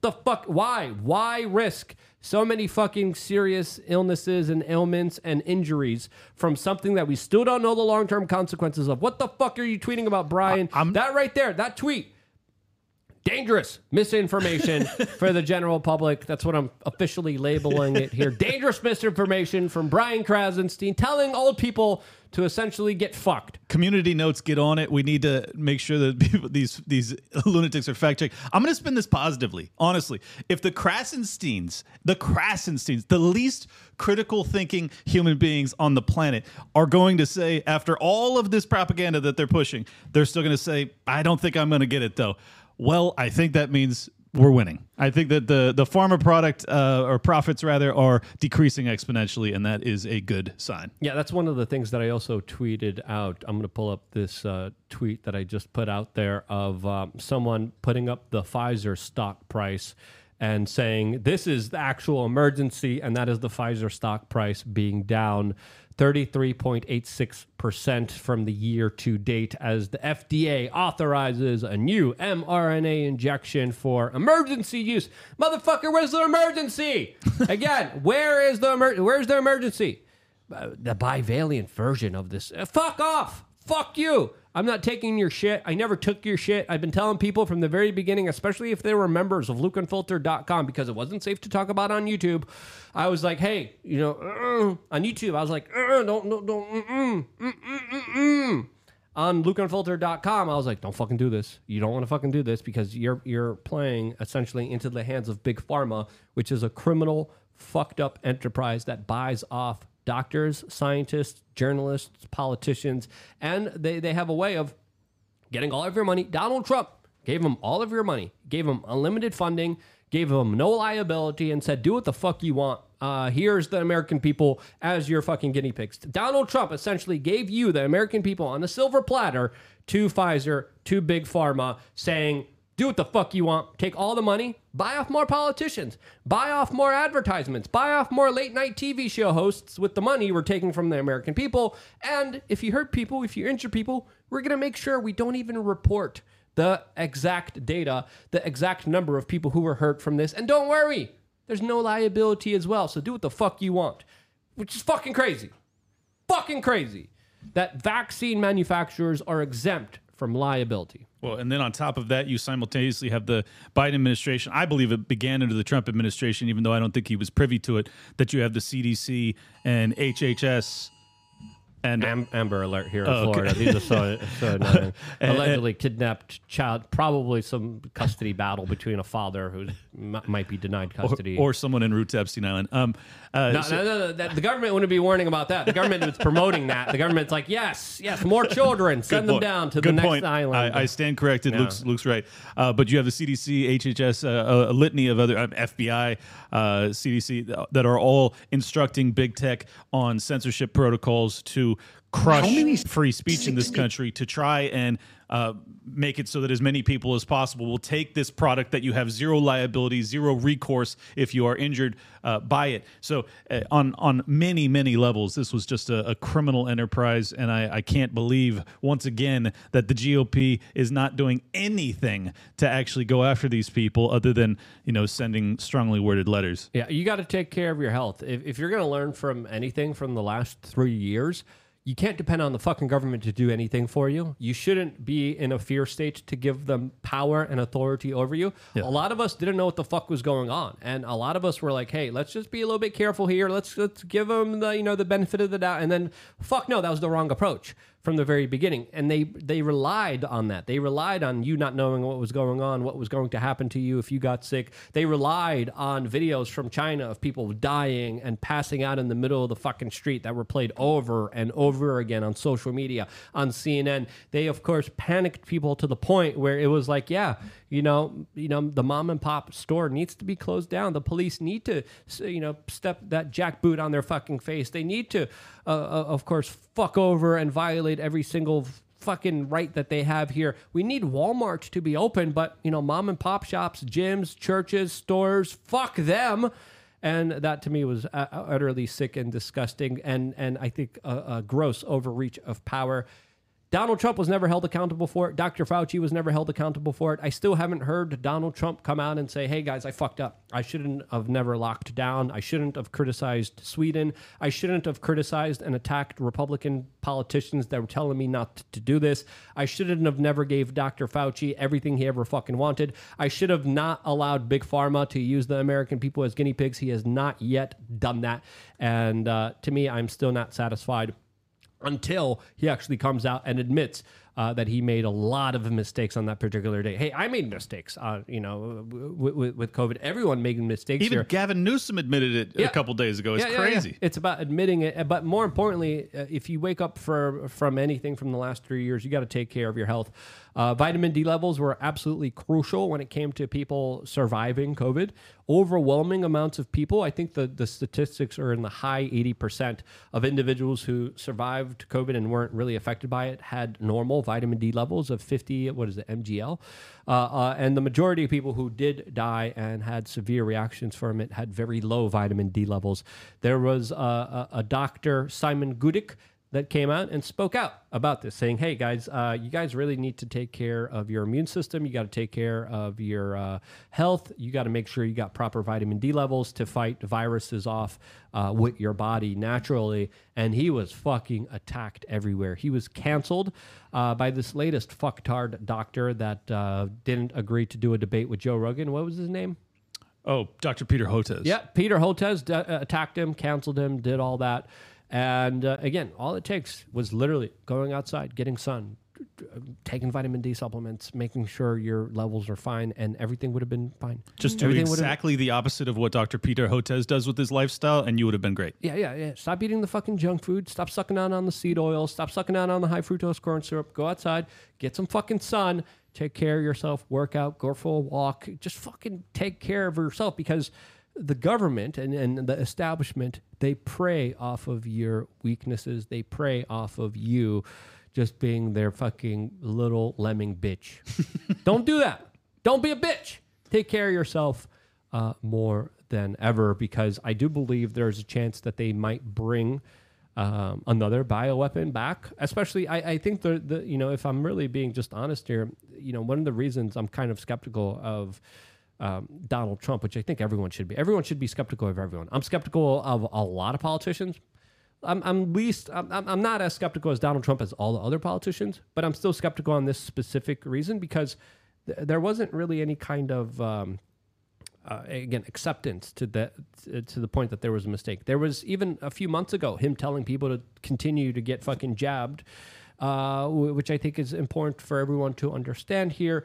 But uh, more importantly, if he does become the next president of the United States, which it looks like he will be becoming, uh, even with the Democrats putting out all the stops here, he's just becoming more and more popular when they do that people even question if that's you know a larger psyop or not. But but if he becomes the president of the United States, if you are you know the CIA connected to of course all these organizations, if you're connected to uh, Bill Gates, if you're connected to Peter Daszak, if you're connected to EcoHealth Alliance, if you're connected to the Wuhan Level Three laboratory, and Donald Trump is the next president of the United States, what better way? to get the agenda rolling. What better way to get the next PSYOP started than, oh, Trump is president. Oh, there's another sickness going around here. Donnie boy, we got to lock down again. Is he going to lock down? I don't know. I need more of definitive answer from him on those specific issues before supporting any kind of presidential candidate. That's just my own particular take. Some people are like, no, we need to support him no matter what. I understand where you're coming from, especially with how much they're attacking him. But I think we need to have a checks of balances on all sides here. And clearly, the Democrats, what they're doing right now is a huge overreach of power, abuse of power, and what they're doing is extremely dangerous towards this republic, which barely exists anymore, especially after 9 11. Our, our our good mutual friend Tim Pool talks about how Donald Trump's second term could be a vengeance uh, tour. I I'm open to it, but he needs to say it explicitly because as of now he's not talking about it. So I want to hear that. I want to hear what mistakes he made. If he can be honest with that, uh, then I think there might be a chance that he's the real deal in round two. As of now, I'm not so sure. And skepticism is your best friend. And uh, in, in this kind of uncertain day and age, fear is not. Um, so I'm going to leave it here at that. I want to thank you guys for being a part of um, episode two of the podcast that we still do not have a name for. Um, we are going to be releasing a behind the scenes video of us testing this on lukeunfiltered.com. Lukeunfiltered.com is our members area, and we are figuring out a way. I think we might have this ready tomorrow or another day. We might figure out a way to take voice calls and to have you guys call in and Very cool. interact with us. There's also a, a thing called like chat roulette where you get to like connect with random people. I think dur- during slow periods of this broadcast, we could connect with uh, just random individuals and ask them like politically pointed questions. Uh, there might be some dudes with their wieners out, and That'd be that's awesome. that they Cl- Cl- Cl- Cl- Clint is all here for that. Clint's very excited about Not that. about that. I can't even see the monitor, but I still think it'd be awesome. Yeah, it'd yeah, be yeah. hilarious. Well, Steph's watching the monitor intently, and uh, Clint is going to be here very giddy and happy. As of course, we, I, we could probably pull up another monitor for you here next to your uh, douche flute and your Coke Zero there. As Oh, of course, um, uh, we are talking about Well, health. And let me take let me of let me take a, a brief second just to say uh, for those that are viewing or watching right now, please in the comments down below, give us name ideas for the podcast because we're going to be uh, putting out on RSS feed and probably in the next 24 hours. So I would like to have a name so that we can actually brand this Yeah. thing. And then uh, last but not least, I wanted to say thank you guys so much for tuning in. Uh, I have uh, what I think is one of the biggest interviews I'll do from my perspective, which is with Saifedean Ammous on Wednesday on Liberty Lockdown. So I hope you guys will tune in for that. We're not we're not going yet because I still want, to talk about a, a bunch of different stuff that, that's Oh, happening like, behind the scenes. Continue. No, it's fine. Uh, no, it's totally um, totally kosher. Uh, here to um, again, we we want you to, to to get all your stuff out, but everyone in the chat room now is talking about all the Wang picks, and uh, I think chat roulette would be uh, interesting. But I think more interesting would be to talk to members of LukeUnfiltered.com that could either leave video messages for us, voice memos for us, and then we will answer them. And then Steph will go through them, pick the best ones, and then we will answer your questions live here on this particular broadcast so we have more of a communication. We originally, there's many different strategies of how I was going to be doing this kind of podcast. Again, we don't have a name yet, but the person who gives us the name, uh, I'll get you whatever products you want, whatever merchandise you want. You could go to um, wearechange.shop and we of course will give you all the products whatever products you want you could go to uh, thebestpoliticalshirts.com and we will give you whatever shirts you guys want. So i would say we'll give you a couple hundred dollars voucher to the wearechange.shop and to the bestpoliticalshirts.com if you help us think of a good name here. Feel free to send it to us on twitter twitter.com forward slash luke wearechange or clint uh, or just tag both of us. My dms are should be open uh, At but- Liberty Lock Pod for me. but uh, I will make sure that I'll make a post being like, hey, what should be the name of the new podcast? And there's multiple different strategies of what I was thinking about doing here. I was thinking about doing this uh, uh, like a daily show, Sunday, Monday, Tuesday, Wednesday. Uh, we had another person that was supposed to be one of the co-hosts here that would have made the conversations a lot easier and better, but they chickened out. Total chickens. Women. Women. I'm here. Thank you, Steph. Yeah, Steph's still you know, here, but there was supposed to be another whammon, just like the women in Miami. I don't want to. Don't get me started. don't get me started here. But um, um, we might have another co-host. If we have another co-host, I think, um, es- especially if it's a whammon, the, the the conversations will be more consistent. But I think as of right now, the best thing to do is to get a high profile guest during a time where everyone is talking about a specific issue that they're expertise that they're experts in. I think doing that is definitely the best way to go because we could go live at any moment, anytime when they're available, when the story's breaking, when the story's most important. So make sure to uh, sign up on Rumble here, subscribe. You could sign up also on youtube.com forward slash we are change. I think we're we first are going to be going live on Rum on, on YouTube, and then we go over to Rumble, our free speech safe space where we get to say fuck, bitch, cunt, whore, all the fucking nice words that we freely get to express ourselves with. And uh, it's not just the curse words but more importantly the the free discourse that we're able to have here when it comes to 9-11 when it comes to the covid-19 vaccines that sadly we can't he- have here on youtube. My proposition for any content creators out there i got a guest room. We got a beautiful beach that we're very close to we got tactical training that uh, clint is taking steph is taking if you are an influencer you want to spend a week with us being a co-host Let's do it. I think it would be uh, really cool to bring in different people from different backgrounds, have them a part of daily shows that we would be doing here, daily conversations. And uh, the offer is up to uh, all the influencers or personalities out there. Come over, come come crash at the guest house. Come have some fun with us. Miami, uh, that we're shooting from, is a beautiful city. Lots of really amazing content creators here as well that we will have joining us. Patrick Bet-David is here. Buck Sexton is here. Darren Beattie is here. Uh, who else is Destiny. Viva Frei, let's go. Destiny, Viva Frei. So there's so many different people down here in Miami that I think it would be very interesting to uh, talk to, to debate, to host. So uh, we, we definitely have a lot of big plans here. So definitely subscribe, Rumble, uh, subscribe on the YouTube channel. Clint's uh, link to his YouTube channel is down also in the description for every why, video that you. we do.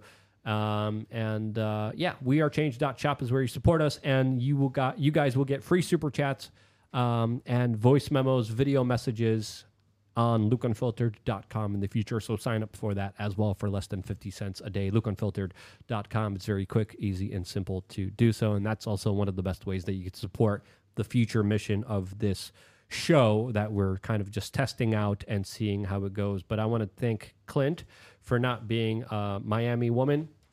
Being being consistent, being it's the being, log- being logical, keeping his word, actually showing up on time, not being flaky. And uh, thank you, Clint, for being here for episode two, which was a lot of fun to be. My, my pleasure, man. It was it was great to have Richard Gage on today. I'd never had an opportunity to speak to him. Uh, I felt like I learned a lot. I hope you guys did as well. Um, and just a quick reminder: over the past three, or over the past week, rather, the three interviews I've done were with Tom Luongo, who's an incredible economic analysis guy.